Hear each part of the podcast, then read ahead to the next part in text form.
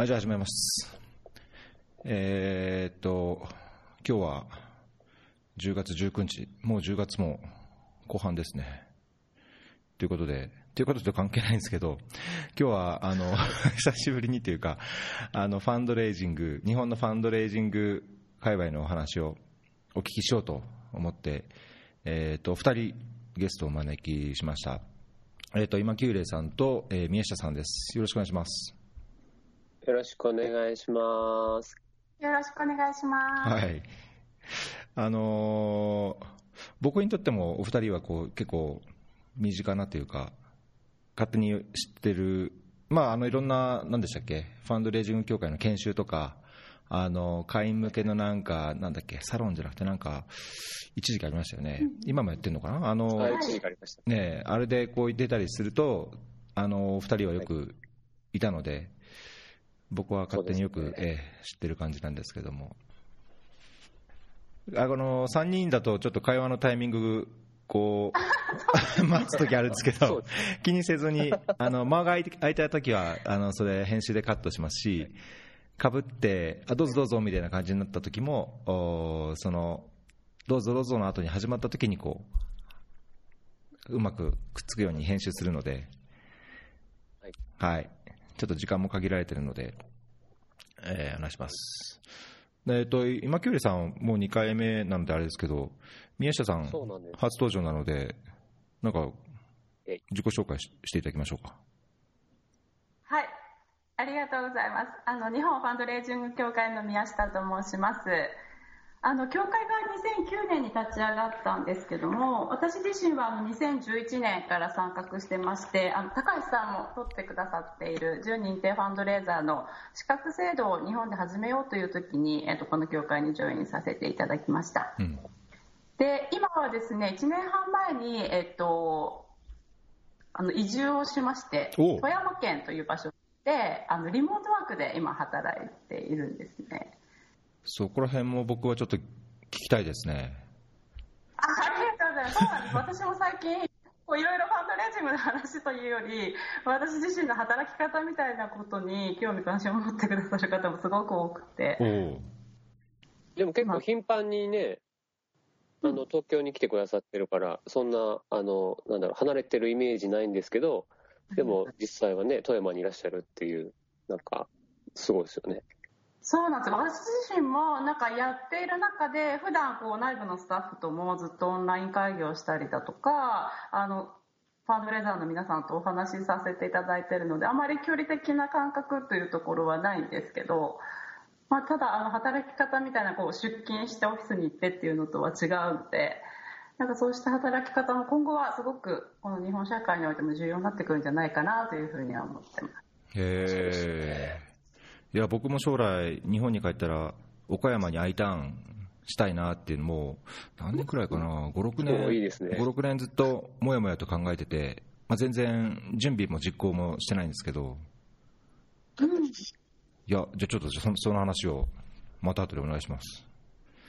はい、ぜひはい。よろしくお願いします。よろしくお願いします。今、キュウリさんもなんか、改めて、あ、そうですね。えっ、と、えっ、と、今ですね、あの、フリーのファンドレイザーをしている今久礼と申します。で、私の、まあ、NPO のキャリアとしては、あの、2010年に、えっ、と、認定 NPO 法人フローレンスに転職して、で、そこで5年間働きました。で、2015年から2年間ですね、えっ、と、宮下さんが今いらっしゃる、あの、日本ファンドレイジング協会におりました。で、2017年からは、えっとまあ、企業の方に転職するんですけど、エニシフルコンサルティングというところに転職しまして、あのまあ、セールソースの上でこう動くですね、あの寄付者管理のシステムのまあ担当をしていて、で昨年から私もあの働き方を変えて、えーフリーランスとして、えーいろんな NPO さんのファンドレイジング計画のお手作るのをお手伝いしているみたいな、まあ、そういうものでございます。うんよろしくお願いします。お願いします。いいですね、なんか、先を言ってる感じで、ソーシャルセクターというか、ファンドレイジングい界隈やいやいや、先かどうかわからない。は。いやいや、いや、先って感じじゃないですか？なんか、ワクワク感が。まあ、やもなくってかもしれないですけどね。えーまあ、今日あのまず最初にお二人にはあのついこの前9月にあの開設されたファンドレイジングジャパンの、まあ、レビューみたいな形でちょうど10周年で10回目だったんですよね、これね。そうなんです。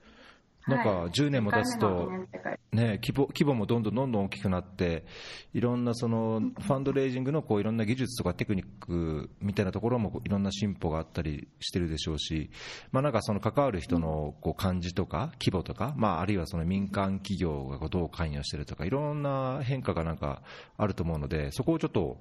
あの掘り下げて、レビューしてもらって、あのファンドレイジング界隈でファンの多いというお二人からなんか貴重なお話をと。いや、ファン多いのは宮下さん。あ、そっか。いやめてください。え全国に広がるこうファンにー全国にメッセージも含めてね。そうですね。はい。まず、じゃあ、どこから行きましょうか。なんかファンドレイジングジャパンも、テーマも、こう、セッションもいろいろ多様で、なんか、とにかくでかそうなイメージがありますけど。そうですね。あの本当に毎年新しい方がたくさんあの参加してくださって今回も1600人を超える方に来ていただいて、えっと、皆さんとこうファンドレイジングを考える時間を持てたっていうのはすごいあの私自身も楽しくってエネルギッシュな時間だったなと思います。今回テーマは、なんか、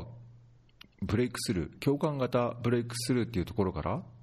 課題解決先進国を目指してっていうふうにななったんですか？という、はい、大きなテーマを発言させていただいてるんですけど、あのやっぱりこれまで10回こうファンドレイジング大会ということもしてきて、いろんなファンドレイジングの事例、あの地域での事例みたいなところもどんどんどんどん広がってきていると思うんですけども、なんかこれからですね、そうした一個の事例があの一つの団体や一つの活動テーマ、一つの地域で、えー、とこう成功したということだけではなくて、こう全国にモデル展開していて、日本全体があの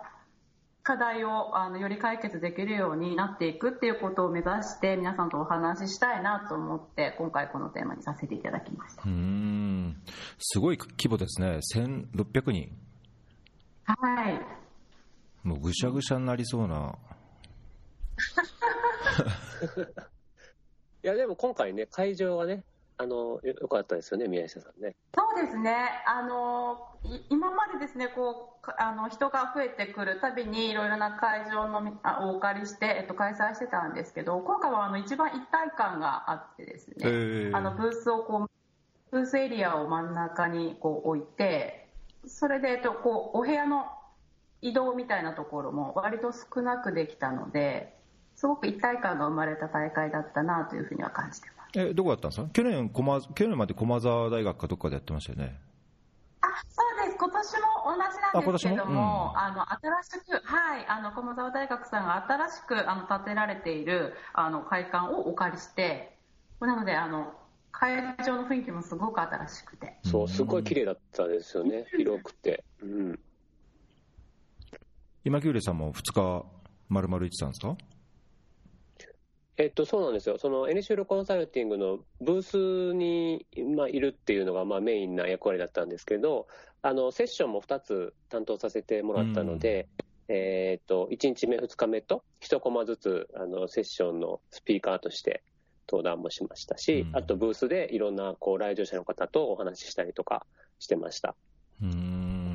まあなんかいつもの、こう、いつもの賑わいみたいのもあるんでしょうけど、なんかこれ去年と違ったなみたいな印象的な、なんか違いとか特徴とかってありました？どちらかお二人宮下さんどうですか？あはい、ありがとうございます。そうですね、あのなんだろうな、毎回こう来てくださる方、皆さん本当にこのここでインプットをして自分のこう団体とかに帰って何か行動を起こすんだみたいな気迫っていうのは本当に毎回感じてるんですけれども、あの今回もですね、こう各セッションの中、こう立ち見になるものもいっぱいあったんですけども、その中でもそう皆さんの前のめり感みたいなところって。あのすすごく毎年高まっているなというふうには感じています。であのブースエリアをこう真ん中に置いたっていうところもあのありますしこう皆さん企業の方このブースで出展くださる皆さんとの商談というんですかね、えーと、各参加者とのこう話みたいなことも横目でなんか拝見させてもらっていてここもかあの過去10年前とはなんか明らかに変わっているような感じがしてます。うんもうやっぱりだいぶもうファンドレイジングメインストリームになっていろんな組織が、まあ、単なるこう資金調達ってだけじゃなくていろんな組織のその課題解決のためのこう取り組みの一つとしてなんかもう主流化してるっていう感じですかね。いやそうですね、まさにあの私、取り組んでいた上で、じゃあそれをさらにブレイクスルーを起こすためにどうしたらいいかとか、うん、加速させるためにどうしたらいいかっていうので、そうしたサービスを使うっていうところにも、あの皆さん積極的になっている感じもありますし、企業の方々もそうした知見が本当にたくさんこう持っていらっしゃって何がこの非営利セクターのためにできるのかっていうことを一緒に考えてくださっている。のがなんかそうした雰囲気の違いにつながっているんじゃないかなと思います。うん。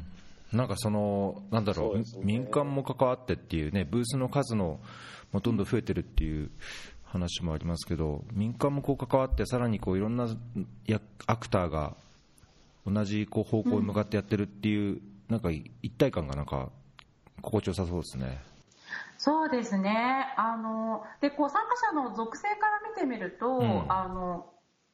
こう NPO、ファンドレイザーさんだとか NPO のためのっていう大会だけではなくって、本当に一般の企業で働いている方も来てらっしゃっていますし、今年やっぱり大きく違ったのが、こう、大学とか社会福祉法人の方とか、こうした活動テーマが、こう、明確な方々も今まさにファンドレイジングがこれから必要だっていうところで参加されていてなんかその一体感もありつつこう特定の分野とかでのこうファンドレイジングの重要性とか課題感みたいなのが共通テーマとして語られていくみたいなのもなんかこの10年目にしてすごく感じました。うん。今キューレさんどうですか？今回出てみて。いや今回あのまあ、セッション、まあ、2コマ持たせてもらったんですけど、あのその時にこう毎回、毎年毎年こう、セッションのカテゴリーっていうのがね、あのこう変わってるんですよ。そうで今年新しく新設されたのが、えっと、スキルアップっていう領域で、うん、であのまあ、初級とか中級とかレベル分けされていて、さらにその上には、これは昔からあったんですけど、マスターコースっていうのが上級向けのものがあってですね、なんかやっぱりそういうふうにこう、スキルアップに対してもあのきちんとこう取り組む人も増えてきたなっていう感じがしていて、でそれまでのやあの FRJ ってこうなんだろうなファンドレイジングのこう仲間を増やそうみたいなこうまあ、どちらかというとネットワーキングの要素がすごくある講座っていうのが人気があったりしたんですけど今回こういうこう本当にガチに こうスキルアップしたいっていう講座にも人がたくさん来てくださっていて、まあ、そういうこう熱心度合いがああの感じられたっていうのが一つとあともう一個カテゴリーで通過されたのがマルチセクター連携、うん、SDGs っていうところが新しく加わったんですけどこれは先ほど宮下さんからのお話あったように、まあ、企業からの参加であったりだとか、もう本当にいろんな、あの、セクターの人たちがこう一緒に連なって、まさしくその解決先進国を目指してやってるような感じが、なんかひしひしと感じられましたね。で、あの昨年まではこう CSR とか社会貢献っていうような感じだったんですけど、さらにこう一歩進んだ感じが、あの、本当に体感できたっていうのは大きい、大きな違いでしたね、セッションでいうと。これ、ショーノートにもあの FRJ2019 のあのページ貼っておきますけど、今のはその7つのカテゴリーってゼ、ゼネラルセッションとインスパイア、スキルアップ、全国の成功事例っていう、この7つのカテゴリーのうち、その2つが新しいっていうことなんですね。そうです、そうです。うんいやー、なんかいいですね、僕、全然、いつも出る機会がないので、なんかいいな。いや、いつかぜひ。国際協力の分野でぜひ。いやー、まあね、僕、国際協力に限らず、なんか、やっぱりその課題解決っていう点では、その日本の社会課題解決も、まあ、開発課題解決もなんかこう根っこではこう似てるところというか共通するところあるし、まあ、そのお金を調達してそれを効果的な事業に活用して、えーまあ、その変化をインパクトを作っていくっていうのは、まあ、同じかなっていう考えも持ってるので、まあ、そういう意味でやっぱり日本のそのファンドレイジングの動向っていうのは昔からやっぱ関心あったし自分もあのそういうのに関わりたいな、まあ、自分のスキルアップもしたいし関わりたいなっていうのはあったので、うん、いやー行きたいですね。僕行ったの本当2013年とかもう超昔の、すごい初期初期ですよね。うん。まだあの両国かどっかでやってた時ですね、あのでもあの今あの私自身の妄想なんですけど あのこうオンラインなんかいろんなこう私自身もこうしたリモートワークで働いてることもあるしいろどこに行ってもこう学べるとかこれにアクセスできるみたいな環境っていうのはこれからは作っていきたいなとも思っていて。うんあの今回広報している中でもこう Facebook であのこの大会の告知をさせていただいた時にあの結構若い方がですね関心をこう示しているように見て取れたんですね。ただその方々がこう今この場に来れるかっていうといろんなあの問題参加費の問題だとかもあって多分来れないっていう状況もあるだろうし地域によっては、えー、と交通費もそれに上乗せしてかかっていく中で、少しなんか一部分であっても何かオンラインで参加できるような仕組みみたいなことはなんか作っていきたいなとあの何の組織合意も得てないですが。思ってます。いいですね。いやだけど確かにね、なんか最近、そのウェビナーみたいないろんなツールもあるし、サービスも増えてるのを考えると、まあ、全てのセッションっていうとね、なかなかすごい大変そうだし、じゃあその参加費はどうなるのかとかっていう、まあね、アドミン的にも大変でしょうから、まあ、せめてこう全体セッションとキーになる、本当、注目が高くて、立ち見が多くて、中にも入れませんっていうのは、なんか、オンラインでやるとすごいニーズは高いでしょうね。うんと考えていきたいと思います。おいいですね。いやなんか昔僕さんになんか名古屋かどっかのなんか勉強会か何かに出た時に、はい、あの、はい、東京じゃなくて違うそのねチャプターとかもあるから地方でやんないんですかっていやそれはまだまだそういうの考えてませんっていうような返事だったと思うんですけど。ね、ゆくゆくはなんかこうやっぱ全国展開、いろんなところをこう転々と回って、まあ、組織のあ会場のこうキャパとかね、コーディネーションの問題はあるでしょうけど、アメリカのそのファンドレイジング大会みたいに、いろんなところでやって、いろんな人がこう関わると、さらにまたね、ワクワク感増して。そうですね、それいいですね。うん、あの去年、私もあの AFP に初めて参加させてもらった時にもあのリモートワークで働くファンドレーザーさんの紹介というかあのセッションがあってでとなので、まあ、そういうテーマだからこそっていうところもあったんですが登壇者がこうリモートであのセッションされてるんですね。もちろん1人こう AFP の会場にいらっしゃるんですけど他の講師複数講師の登壇の中の何人かはスカイプで参加されていて。いいですね。もうその準備もばっちりですね、もう宮下さんはじゃあ会場にいないけど、参加みたいな。私、会場に行きたい そうですね、宮下さんいないとちょっと悲しむ人が多すぎる。そうか、これ、お二人なんか、このアメリカのやつも、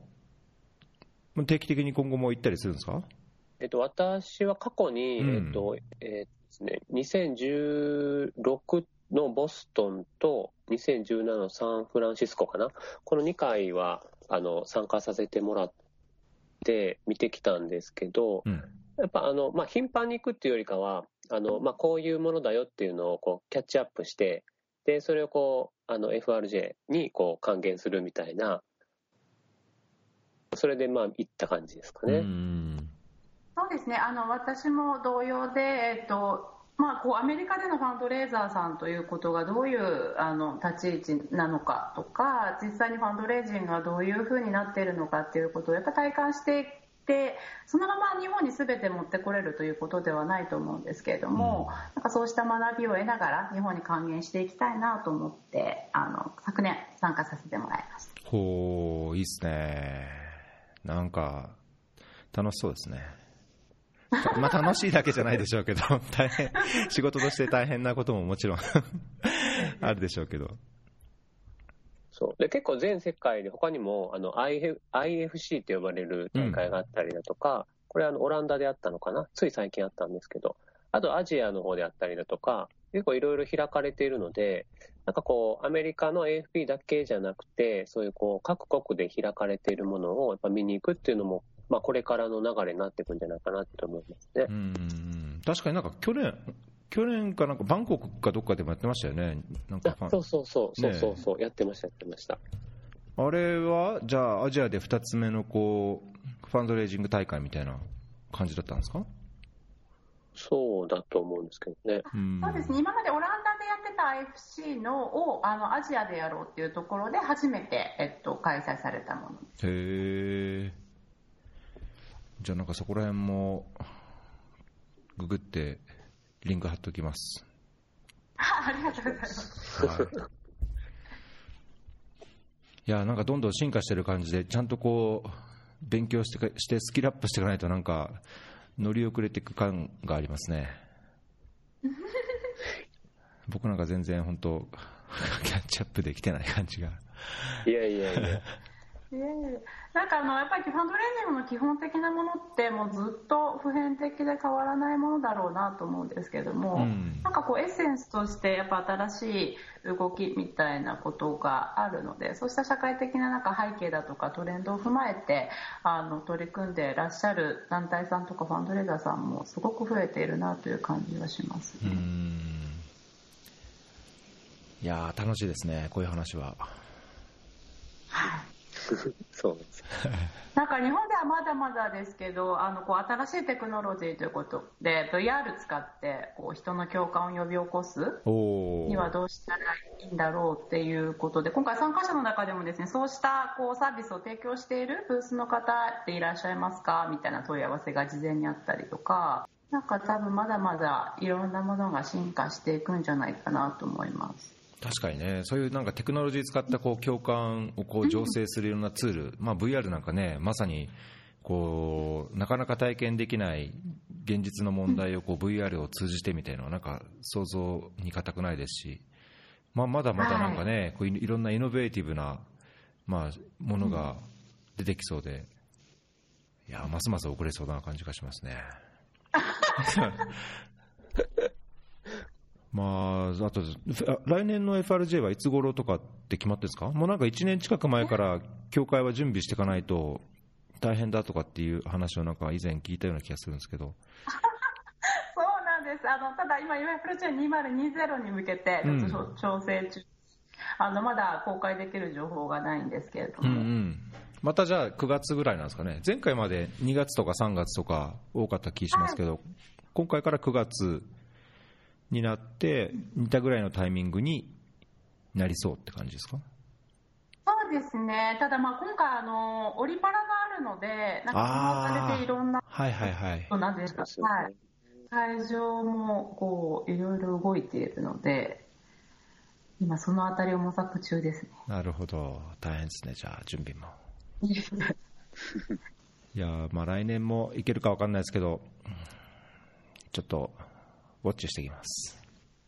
ぜひ、はい、よろしくお願いします。はい。あと、今日はあれですね、いろんなそのファンドレイジング界隈のいろんな気になることとか、あのまあ、お二人の、ね、経験とか、あのこう関わったことで、まあ、実例とか、こうへえみたいなところをご紹介いただければと思うんですけど、ちょっと一つ僕、あそうそう、これ確かになと思ったのが、つい数日前かな、あの今週、ファンドレイジング協会からのなんかメールで、現金と支援金の違いって知ってますか？とかってメールがあって、あの以前、勉強したはずなのに一瞬ドキッとして、なんか日本の中でも ね、なんか現金と支援金分からずにこう災害の時に、まあ、今回もその台風の大きな被害があったようですし、やっぱりそういう、ね、今、だいぶ寄付っていうのも身近になりつつある中で、支援金と義援金の違いっていうのをなんかもう一度おさらいしたいなと思ってあのノートに書いたんですけどこれはなんかどちらか宮下さんか今久礼さん説明説明とか言って。あそうですね。あの、まあ、細かい説明するとあれなんですけど、まあ、あの、義援金ってもう実際に直接、こう、被災者の方に、こう、お金が行くっていう類のものなんですよね。なので、あの、で、もう一つ支援金っていうのは、こう、寄付した、あ寄付先がですね、被災者ではなくて、あの現地で活動する団体とか、まあ、NPO 法人を代表とするそういうこう支援団体にお金が行くというような、まあ、あのい行き継ぐ先が違うっていうところが大きな違いがありあるんですよね。で、その義援金の場合は、その被災者に直接行きますので、じゃあ実際にこう被災したのは誰なのかとか、あきちんとこう公平に配られないといけないっていう必要があるので、やっぱある程度こう、災害があってから時間がかかってしまうっていうのが一つの、まあ、デメリットとしてあるっていうのが、まあ、義援金の特徴です。で、支援金の方は、もうその活動している団体に、まあ、すぐに資金が提供されますので、あの、すぐに活動している、まあ、現地の NPO に資金が行って、それを、原資にですね、被災者の方々にいろいろこうサービスされるってことで、あの、ま、すぐに、こう、活かせるお金にしたいっていう場合は、ま、支援金の方がいいんじゃないかなっていうふうに思いますけれども、やっぱりこう、被災者の方にお金を届けたいっていうような思いがある方は、義援金の方が向いてるんじゃないかなというふうに思います。うん。なるほどね、なんかすごい、その点、支援金と義援金の今の説明、すごい分かりやすいんですけど、まあ、僕も今、あのーまあ、日本の災害支援と違いますけど、まあまあ、国際協力でいうと、このこう緊急人道支援みたいな、あー水衛生分野の仕事をしてて、えーやっぱり似たようにこう NPO、ーまあ、NGO にこう寄付じゃないけども、こう資金を提供して、まあ、ドナーからのこう資金が提供されて、そのお金でいろんなこう給水施設を作るとか、あーまあ、例えば被災している方であれば、あのバケツとか、その水を汲むタンクとか、あと衛生上必要なこう石鹸とか、まあ、っていうのをこう、ものを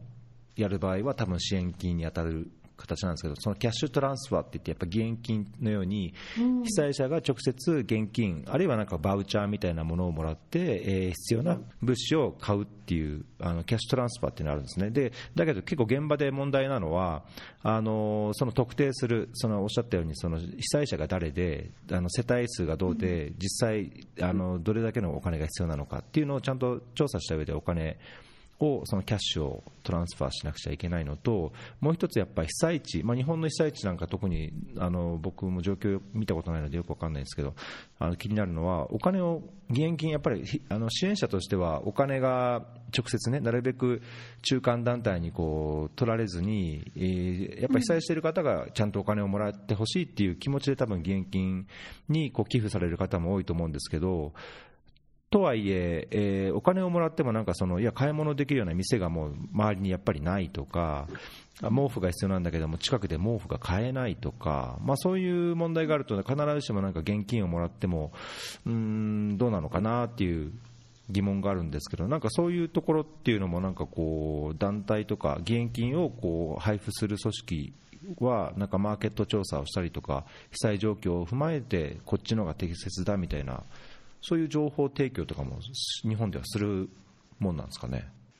多分これをあの義援金の配布をしている団体が、まあ、赤十字とかうん赤い羽とか、あの自治体とかなので、やっぱりまあそういうところで、なんていうんですかね、まあ、どどこでもできる仕組みではないっていうのが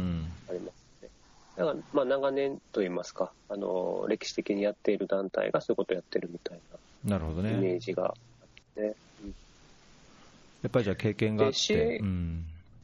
そうですね。で、支援金の方は、あのーあれですね、地域にあるコミュニティ財団とかが、例えば台風19号のあの福島の支援の基金とかっていう形でこう立ち上げて、で、こう、まあ、独自に集めていくっていうことをすしている感じですかね。うん今回もなんかね、台風の被害、すごい、本当、各地で大変だったようなので、まあ、こういう支援金、義援金のなんか広告というか、あの情報もツイッターとかでは見かけましたけど、やっぱこういう理解もやっぱり支援者、支援する側としてもやっぱり知っておくと、やっぱいいですよね。そうですね。そうですねなんかあの私自身もあのやっぱり、えっと、こう過去にこう日本でもいろいろな災害が起こってくる中で、えっと、どどこに何をしたらいいんですかっていう相談みたいなことって友人知事から受ける機会が多くなってきていて、まあ、するっていうことを前提にじゃあ何をしたらいいんだろうっていう風な選択肢になった時に、やっぱこの違いを分かっているとかあの皆さんそれぞれだと思うんですね。その寄付する金額もそうだしどこにしようっていう時もその人の価値観だとかどこに関心があって、まあ、何をできたらいいんだろうっていうのは本当に人それぞれでその意思決定に基づいて多様な支援がされていくっていうことがなんかやっぱすごい大事だなというふうに思うのでこうした違いの情報を知るっていうこともそうですしじゃああの各支援団体がどういうことをしているんだろうっていうことも知ることもそうだし私たちはなんかそこに関して情報提供したりとか皆さんファンドレーザーさんとこう連携して団体の活動を分かりやすく伝えていくっていうのはこれからすごく大事になってくるなと思います。うん。なんか僕はやっぱその少し最近のファンドレイジングのトレンドから離れているというかなんか日本とちょっと離れてるなって感じがあるので先ほど言った通りなんかこう協会からのこういうメールでこういういろんなテーマが示されたりすると、いやこういう、あの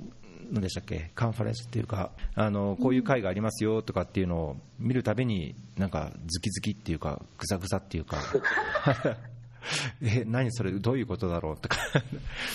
っていう感じもするんですけどなんかそういう情報があると刺激になっていいですね、なんかあもっと勉強しなきゃっていうかこれちゃんと理解しなきゃっていう刺激になるんで。でもあれですよ、あの今回、台風19号の被害があって、うん、であの現地にたくさんの国際協力 NGO の団体が行ってるんですよね。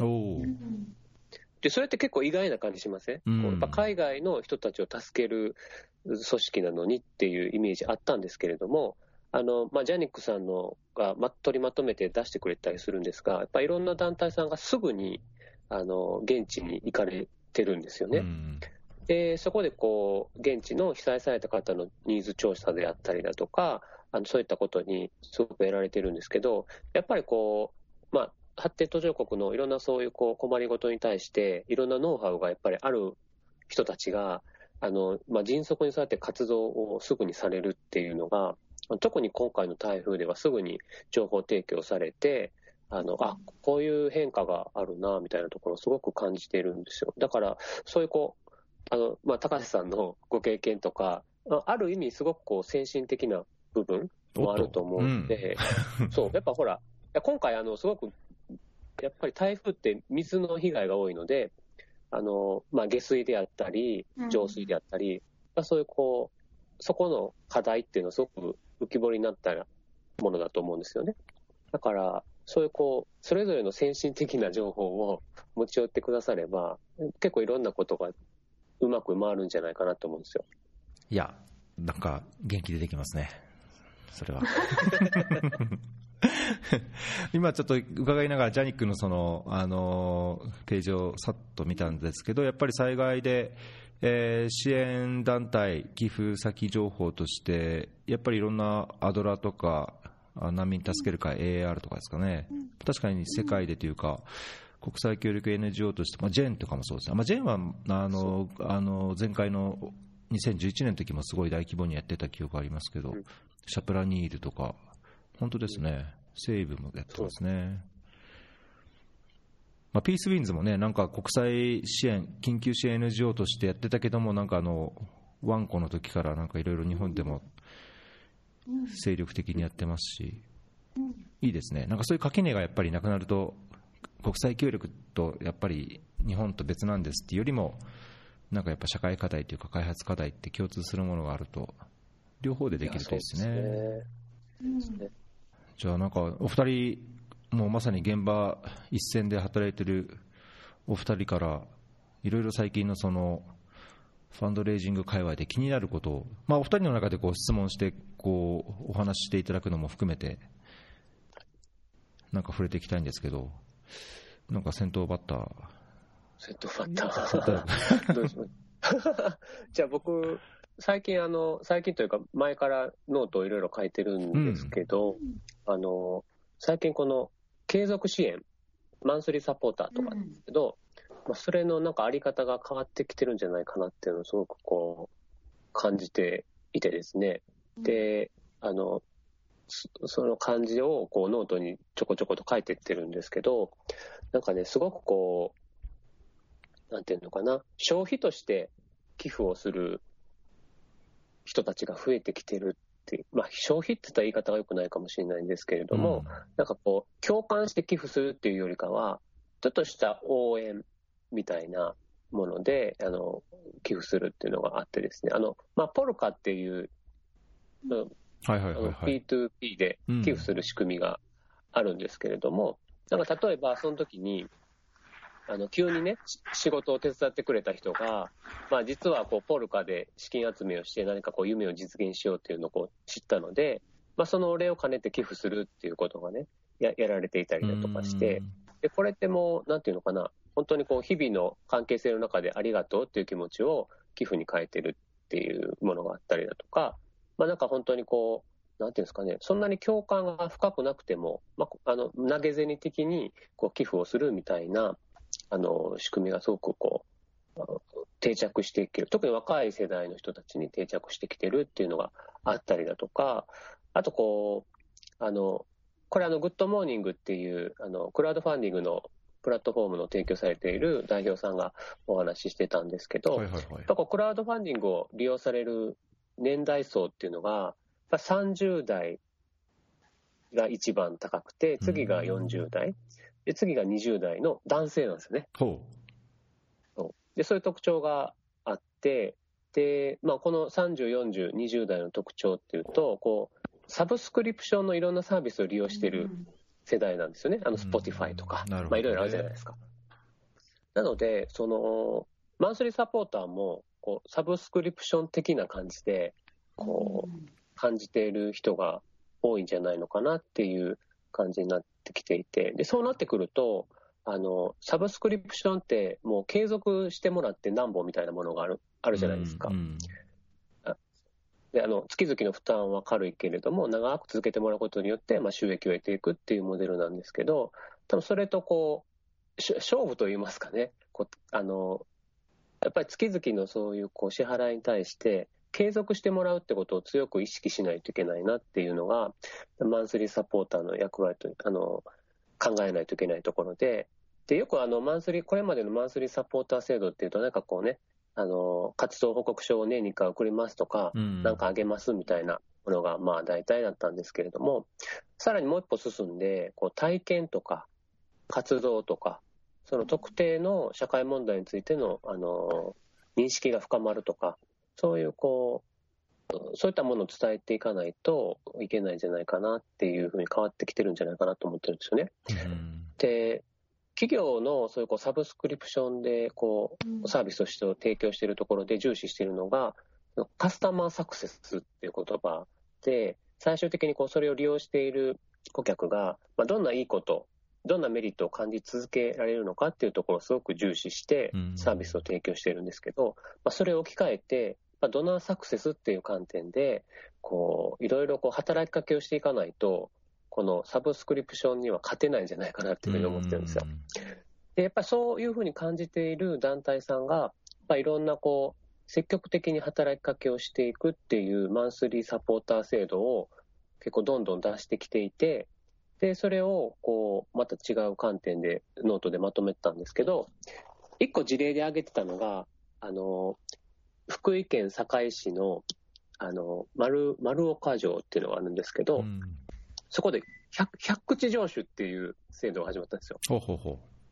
でよくあの熊本城で一口城主っていうのはよくあって、うんうん、一口1万円で、あのなんかこう、札がもらえるみたいなのがあったと思うんですけど、ここのね、あの丸山城は、一口寄付しても、まあ、城主にはなれないですよね。その 100, 100口寄付しないといけない。なのであの、結構時間かかるんですよ。早くても10ヶ月。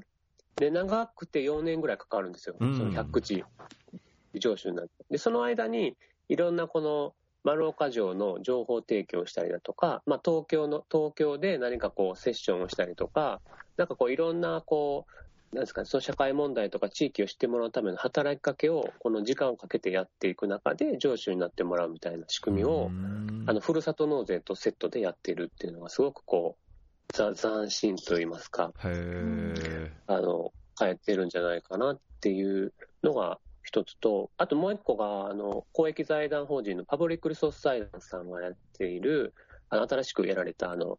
えっと、クラウドファンディングで、愛基金っていう、まあ、女性の活躍をするための活動をしている団体にこう助成金を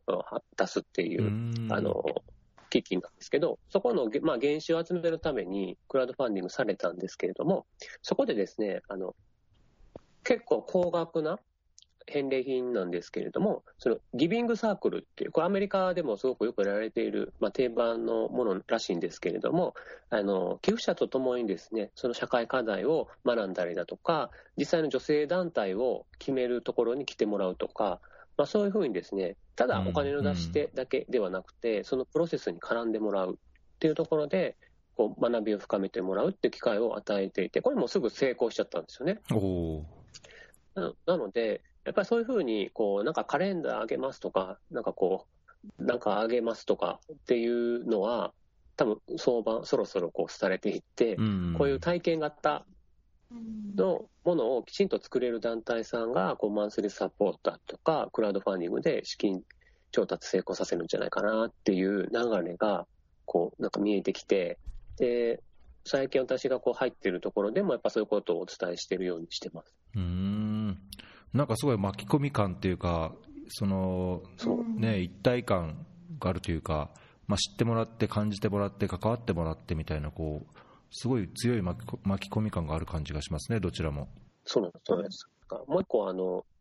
まあ、倫理観といいますかね、うんうんうん、特にクラウドファンディング、クラウドファンディングで、あのその団体の倫理観みたいなものがやっぱりこう問われるようになってきてるかなっていう事例があって、で、えっと、今回挙げたそのノートはまあ有料なんで、あんまり細かくは言えないんですけど、うん、あのやっぱりこう、ちょっと数字のゲームみたいに感じている団体さんもいて、例えばあの、クラウドファンディングの鉄則なんですけど、1日目で20%集めてないと成功しないんですよね。うん、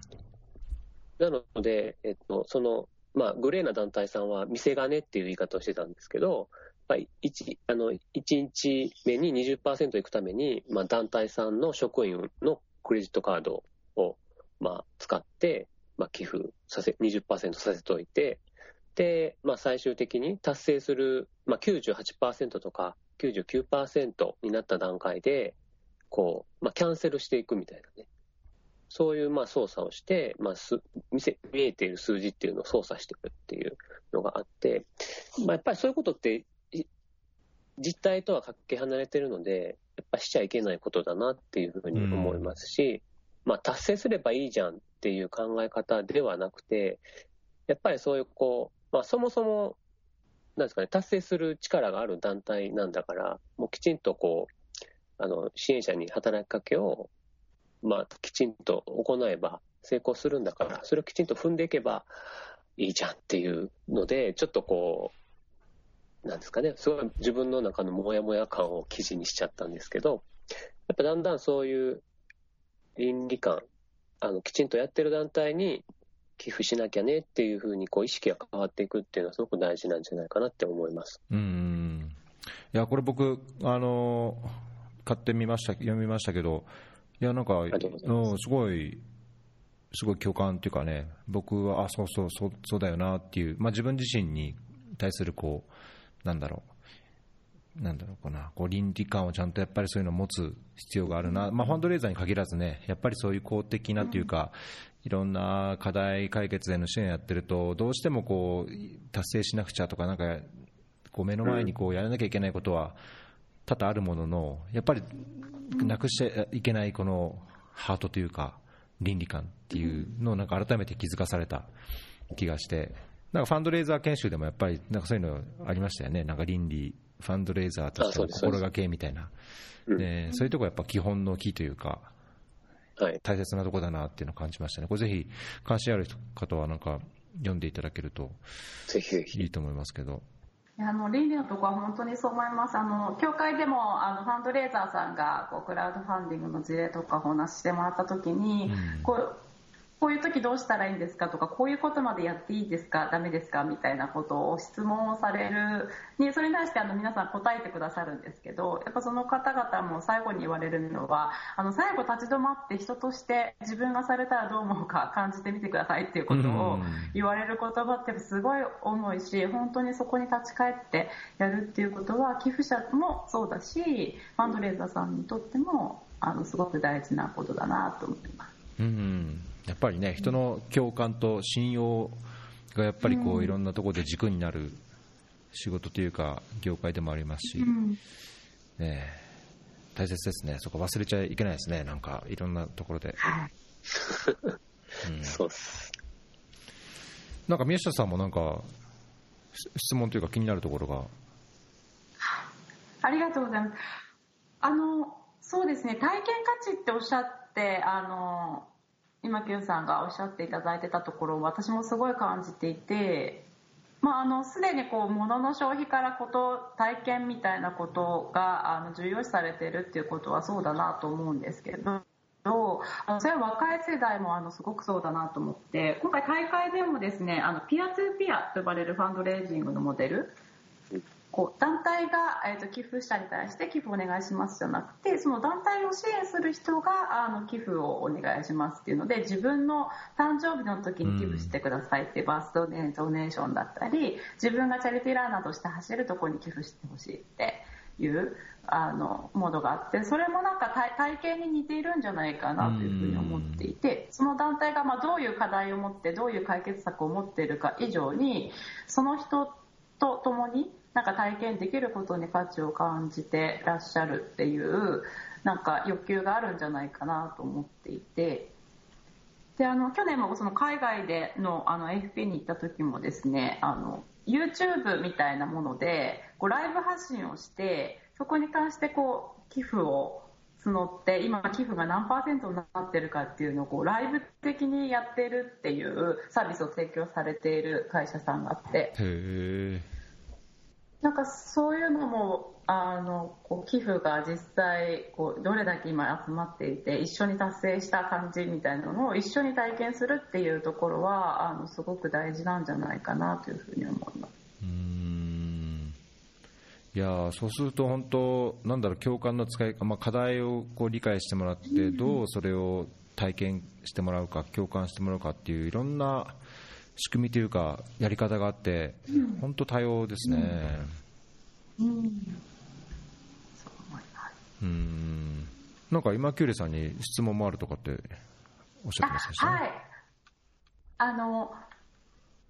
あのこの多分体験も同じで今、アクトコインっていうサービスがあって、えっと、寄付もボランティアもそうなんですけど社会貢献自分がしているっていうことがこうログとして残りそれが可視化されて人のも見えるっていう、えっと、サービスがあってそのアクトコインさんがですねあの寄付者にあの意識アンケート調査をあの取られていてその結果が今、キューレさんがあのまとめてくださっているのがつい多分昨日？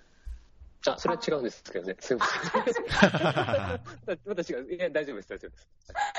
あの、なんか発表されていて、はい、あの、寄付者が、こう、どういうところに心が動いてるのかとかっていうところがリアルでわかるような結果だったので、ぜひなんかお伺いしたいなと思います。ありがとうございます。あの、高橋さん、アクトコインってご存知ですか？聞いたことあります。なんか、ブロックチェーンを使ってとかってやつですよね。そうですね。ブロックチェーンのあの、とトークンのね、技術を使って、この社会貢献を見える化するってことなんですけど、あの、社会貢献っていうのは、ボランティアと寄付と、あと賛同、まあ、シェアとかいいねとか、そういったものなんですけど、この3つを可視化するっていうものなんですよ。で、もう僕もめちゃめちゃ使ってて、今2万7400アクトコインぐらい持ってるんですけど、すごいでしょそうそう。で、あの、まあ、寄付すると、その領収書をこう、添付して送ると、まあ、で承認されると、それがコインになったりだとか、あと、先ほど宮下さんが言ってくれたように、こう、アンケートの協力のお願いみたいなものをですね、えこう、対応すると、それに対応したアクトコインが入ったりだとかっていう、まあ、仕組みなんですよね。で、その、まあ、一環で、あの、寄付の意識調査、アンケートっていうのを行ったので、まあ、アクトコイン使ってるユーザーさんなんで、結構意識高めの人たちなんですけれども、うん、まああのまあ、どういう寄付の傾向があるのかなっていうのをあの調べさせてもらったんですよ。であのアンケートの項目とかもあの私が絡んであの作らせてもらったんですけど、やっぱり結構、あのアンケート取るとですね、30代の方があ100人ぐらいの方に回答してもらったんですけど、30代の方が41%、で40代の方が28%、20代の方が23%って形で、比較的、あの先ほどね、クラウドファンディングしてくれた年齢層に近いんですけど、まあ、そういう形のあの年齢層の方がまあ答えてくださったんですよね。で結構ですね、調べてみたら、年間寄付回数が5回以上っていうことがすごく52%以上あって、結構寄付してる人って多いんだなっていうのと、あと年間の寄付金額っていうのをこう聞くとですね、一,、えー、と一番多いのが、まあ、30%なんですけど、1万円から3万円未満っていうところが、こうすごく一番多いという形になって、であと、えっとですね、マンスリーサポーター制度に加入しているよっていう人が62%もいらっしゃって、やっぱこう、何かしらの、どっかのマンスリーサポーターには入ってるっていう人はすごく多いんじゃないかなというふうに思います。なので、まあ、さえっと、3万円未満っていうとね、えっと、2000円とか、1000円とか、それぐらいの月払いのマンスリーサポーターに1団体入ってるよっていう人が、まあ、そこそこいらっしゃるんじゃないかなっていう想定が見えてきてました。で、あの、さらに突っ込んで、あの話を聞いていたんですけど、やっぱ寄付者はどんな思いで寄付しているのかなっていうところで、やっぱりあの、無理のない範囲で興味のある団体に寄付しているっていうのが79%で、この無理のない範囲っていうのはすごく大事なんだなっていうのがあって、あんまりこう、高額ではない、あの、まあ、日々払っていける金額帯で提供するっていうのが、すごくあるんだなっていうのと、次の61%のところで、あの寄付で社会をよくできると思っているっていう回答されている方がいらっしゃったんですよね。なので、やっぱりこの、おまあ、5000円とか1万円とかの寄付が何かしら役立ってるんじゃないかっていう期待を持って寄付してるっていうのがあの強いなっていう感じがしますね。なのでやっぱり団体さんにこう団体さんもそれにこう応えていく必要があるんじゃないかなっていうのをこう考えさせられました。で、あとは、あ、そうそう、寄付先を選ぶ際に重視していることっていうことも聞いてるんですけど、うん、あのもちろん、ね、あの団体のビジョン、ミッションとか、社会的なニーズを捉えた活動していることっていうのは、すごくパーセンテージが高いんですけれど、あのそれ以外のところで気になったのが、あのクレジットカードやコンビニ払いの支払いがしやすいこととか、あと寄付者への対応が丁寧で誠実な対応をしてくれたこととか、あと定期的に報告してくれるとか、まあ、そういうふうに、やっぱり情報提供をきちんとしていくっていうことがすごく大事だなっていうのが、うん、で、そう。で、ここは僕一番聞きたかったんですけど、あの、寄付で残念だった経験っていうのを聞いたんですよ。うん。うん、残念って。で、それ結構僕僕的には一番こう学びになったんですけど、えっと、まあ、大項目としては、まあ、例えば団体の対応がないもしくは期待外れですみたいなね全然連絡はなかったですとかね、うん、そういうことになるんですけどあとはね寄付していた団体が不正をしていたとか怪しい団体だったとかそういうのがあったりとか後から分かったとかね。そういうのがあったりしました。あと団体さんが潰れちゃったとかねそういうのもありました、うん、あと強引な寄付集め。一回寄付したら、もうじゃんじゃんじゃんじゃん振込用紙が名前入りで届けられたりとか、あと連絡するときは寄付のお願いのときだけとかね、そういうのが多かったとか、あと寄付の人が不明とかね、何に使われたかわからないみたいな話があったりとか、あとこう厳しいのはですね、寄付したけどその後の団体の成長が見られない みたいな話で、あ、それは厳しいな、みたいな思ったんですけど、まあそういうような、やっぱり残念な気持ちをしてる人ってすごく多いんだなっていうのが、こう、細かく分かったのが、結構、新鮮でしたね。でもちろん嬉しかった経験も、あの、あるんですけれども、やっぱ圧倒的に多いのが、こう、対応が丁寧とか、お礼がきちんとされているっていうことがあったりとか、ううんあと、つながりができて嬉しかったみたいなところで、やっぱり団体さんとのこのつながりっていうところをすごくこう大事にされてるんだなみたいなところがあって、うんそこはまああのあ、き寄付者の実態みたいなものがあのすごく分かったなっていう感じがしましたね。うんうんまあ、ざっとそんな感じでした。やっぱこういう調査ってなんかいいなと思って、あの項目をちゃんと作って聞くと、なんかこう、寄付者の実態が分かって、ファンドレイジング対策に役立つなっていう気がしました。じゃあなんか協会の発行してる白書もそうですけど、やっぱりこういうね、あの全体を見るっていうか、俯瞰して見るっていうのは、やっぱりその傾向とか特徴とか、まあいろいろより良いこうファンドレイジングやより良いこう事業を行っていく上でも、非常に参考になりそうですね。うん、このちょっと記事も載っけておきますね、これ面白いですね。面白いですよ。あとこのアクトコインって簡単になんか、どうどうしてどう始めればいいんですか？あえっと、これはですね、えっと、まずウェウェブ版もありますので、まずあのアクトコインであの検索してもらって、うん。そこからやってる、あと、まあ、iOS 版があるので、アプリがありますね。のアプリ、うん。はい、ダウンロードしてもらって、で、まあ、ダウンロードしてもらったら、個人的なこう、ね、とあの設定をして、であとはこう寄付したら、その領収書をきちんともらっておいてですね、でそれをこう写真撮って送ると、それがこう入ったりだとか、あとその、えっと、アプリ上でですね、このアンケート募集してますみたいな募集があるので、それにこう答えていくと、ポイントが溜まっていくみたいな感じですね簡単に言うオンラインでクラウドファンディングとかの寄付とかでもと。はい。できるんですか、そのアクトコインの方に。あの、領収書もらえれば。領収書は日本に帰らないと見れないんですけど、ああの、PDF とかでもうん全然よくて。あそうなんですか、そうですね。PDF でもらえるんでしたっけ、あのなんだっけ、ああいうグッドモーニングもそうですけど、ああいうのってなんか領収データの領収書ってもらえるんでしたっけ？えっ、とね、提供してるとこもありますね。まあ、基本は原本を郵送なんですけど、そうですよね。あの、PDF でも見れるっていうのもあるので、まあ、そういう時はそれでやったりとかしてますかね。一応ね、ノートにも、あの、アクトコインでできる9つのことっていうので、上げてるので、おあの、また見てもらえると。じゃあそれ探って、それも貼っておきます。で、読んでおきます。ありがとうございます。ちょっと今、クーレさんに簡単にと届かなそうですけど、気になりますね、このアクトコイン。そうですね。あのこのアクトコインがあの今 SDGs の項目に紐づいていてでそうしたなんか自分の今までの行動みたいなものもどういうことに自分は関心を寄せてるんだっけっていうのがやっぱログに残って見える化されるとへそれはなんーかすごくあの自分自身をこう知る上でもあの寄付する時ってまさにその自分ってどういう価値観があったんだっけってこう立ち返るものでもあるなと思っているので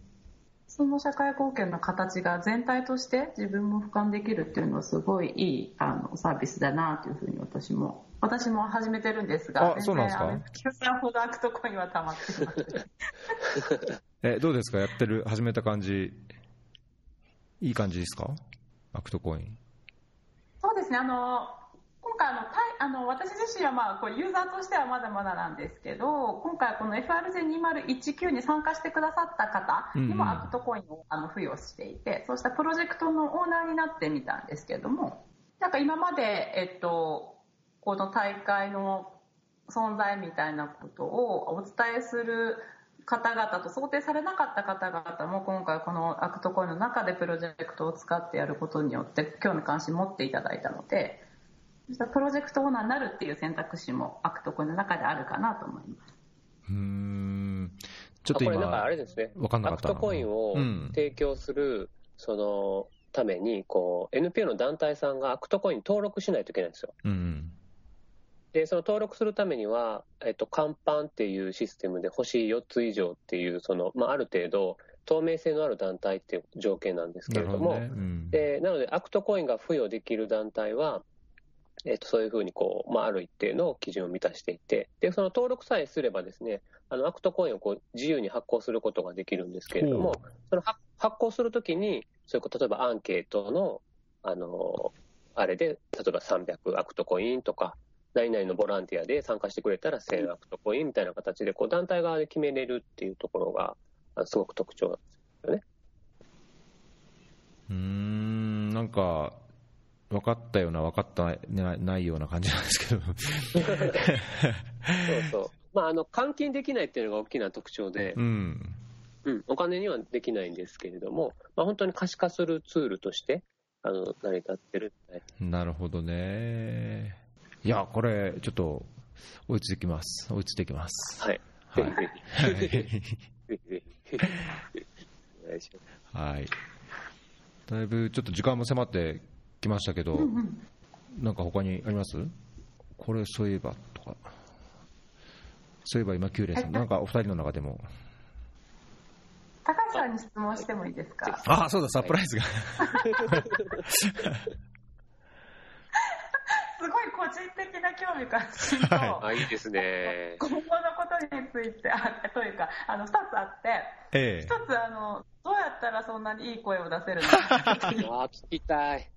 あのファンドレーシングでもすごい大事だと思うんですよね。相手にこう伝えるっていうのって伝わらないと意味ないので、はい、その時にこう聞き続けられる声っていうのはすごい大事だなと思って。何かやれることがあれば教えていただきたいなっていうのが一つと、えー、もう今回あの私も初めて参加させていただいて、えっと、過去にもあの提供されているポッドキャストとか見させていただいてるんですけどあの時間は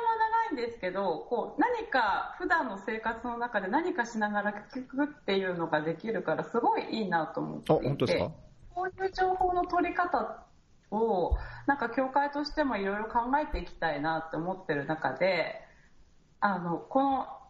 結構時間長いじゃないですか、仕事が。そうですね。をこう短くしようと思ったりとか、なんか今後何か考え展開を考えていることがあったら教えていただきたいなありがとうございます。ありがとうございます。最初の声ですけど、これは明らかにマイクの問題ですね。あマイクだと思いますね。いいマイク使ったらいいんですか？やっぱいいマイクやれば、綺麗に音が取れるのと、僕は一応ここ自分で録音してるので、僕の声が一番綺麗に一番取れるんですよ。だから、他の方は、やっぱツイッターじゃない、なんだっけ、えっ、ー、と、スカイプ経由なので、その状況悪ければ、やっぱりこう割れたりとか、あのー、ちょっとトーンが変わったりしちゃうんですよね。なので、一部こうレギュラーゲストでよく出てくれる方には同じマイクを送っていて、なるべく音がきれいに取れるようにはしてるんですけど、それでもできればベストなのは、そのゲストの方でも録音してもらって、録音してもらったものを送ってもらうと多分、あ、いい声だ、みたいな感じになると思います。なので、これは明らかに多分マイクじゃないですかね。最初の声は。はい。わかりました。あの、そのマイクの、なんか、銘柄を教えていただける そうですね。はい。はい。顔。マイク。あと、あの、もし、もうレギュラーゲストの方には送るようにしてるので、あの、関心あればお送りします、マイクを。で、はい。あと、ポッドキャスト、まあ、長さについては、僕はむしろ今後、長くなりがちなのかな、長くなっていってもしょうがないのかなと思ってて、なんかやっぱり話してる内容も、こう、なんだろう、15分、20分で抑えようとすると限界もあるし、できれば僕はその1回の機会、なかなかしょっちゅう話を聞ける聞けるわけじゃないので、そのタイミングでいろいろこう、根掘り葉掘り話は伺いたい。で情報量もやっぱり多いと多少長くなってしまうので、まあ、1時間、1時間半ぐらいの中で抑えるように、ただなるべく、まあ、ご準備していただいたように、こうショーノートっていうか、ネタ帳は準備して、なるべくテーマとか、こう、なんだろう、ポイントはずらさないように、まあ、話してるとこうどんどん、ね、飛んでって話はそれることはしょうがないんですけども、まあ、それでもなるべくポイントを押さえて、まあ、長くてもこうあのこの配信するときってチャプター割りしてるんですよ、まあ、15分、最初の15分 FRJ について話しましたとか10分そのこれについて話しました、まあ、ポッドキャストで聞くときにその自分の関心のあるチャプターというか内容のところだけポンポンって飛んで聞けるようにはあのアレンジして配信してるので。まあ、そういうチャプターがちゃんと表示できる、えー、アプリを、まあ、標準のアップルのアプリか、まあ、いくつかの Google、うんなんだっけ、Android でも iOS でもそういうチャプター表示できるアプリがあるので、まあ、そういうのを使ってもらいながら、あとこう話してわからない内容をショーノートというかメモ帳でリンクをいっぱい貼るので、話しながらこう今、キューレさんのノートに飛んでもらってそこを見るとか、話を聞きながら、FRJ2019 のサイトに飛んでもらって、それを見ながらこう話を聞けば、そのカテゴリーの話も多分分かりやすいだろうしみたいな工夫はしてますけども、長さは多分1時間から1時間半で、うん、なるかなっていう気はしてますね。ありがとうございます。すごく勉強になりました。はい、いえいえ。なんか僕としては、なんか日本、ついこの前、なんかちょっと時間あれですけど、あのー、えっ、ー、と、NGO サポートセンターが、が、こういろんなファンドレーザーの人のあれとか、団体のあれとか、なんかあの、一枚紙にドンとこう、あそうですね、貼ってるやつじゃないですか。フォトセンターのね、マップですね。マップ。あれに、僕、あれを見たときに、あのメディアのところに、このポッドキャストのフェアリーがなかったので、そうです ここに入れるように、ちょっと日本の NPO の人も、どんどんゲストに出てもらって、あのメディア媒体として、いろんなこういい事例とか、いい試みとか、まあ、あるいはそういうのに関わっている個人の考えとか、思いとかっていうのを伝えられるようにしたいなみたいなのをつぶやいたら、なんかサポートセンターの人がすぐに、本当15分か20分ぐらいで、フェアリーのロゴをポンと入れて、PDF 更新してくれたんですね。なので、そうそう そう。これすごい早いな、しかも日本の時間も夜中だったんですけど、すごいなと思って、でできれば僕のもともとの思い、まあ、国際協力に絞るつもりはもともとなかったので、日本の NPO、まあ、ファンドレイジングも含めて、あの日本の方にもっと日本でこう活動して日本の課題に取り組んでいる方のこう思いや経験や、まあ、失敗談とかも、ね、経験共有のためになんか話してほしいなと思うのでぜひ協会の中にもなんかこう半分広報とか宣伝も含めてもらってもいいと思うので出てくれる方、絶賛絶賛待って、まあ、募集中ですので宮下さんもぜひ今後も。なんかいろんな方おつなぎさせていただきたいなと思います。紹介もしたいです。ぜひお願いします。なんか、ええー、なんか、宣伝広報媒体ツールとして、なんか、いや、こういうイベントがこうありますっていうのを含めて、うん、いや、日本のこういう課題があって、こういうのについてこういう取り組みしてるんですとか、ね、日本の課題、こういうところがやっぱりちょっと非常に問題でっていう、なんか日本のやっぱりそういう課題とそれに対する取り組みみたいなのも、すごい僕は興味があるので。うん、そういうのを扱いたいなと思ってます。はい。はいまあ、そこに関わるこうファンドレイジングみたいなところもね、ぜひぜひ。はい、ぜひなんか私も自身が個人的に話聞きたい人もいっぱいいるので、その方々高橋さん通じてインタビューしていただいたら、もうすごい嬉しい。そうですね。あとなんかやっぱ協会もなんかこう音声メディアみたいなのなんかやったやってもそうなんです。なんかそうもっと情報をですねおっしゃっていただいたようにこう長い尺でもなんかちゃんと話して伝えるみたいなことをやっていきたいなとやっぱり思っていて、なんかいろいろまたご相談させてください。ぜひぜひこれを機に。はい。はい。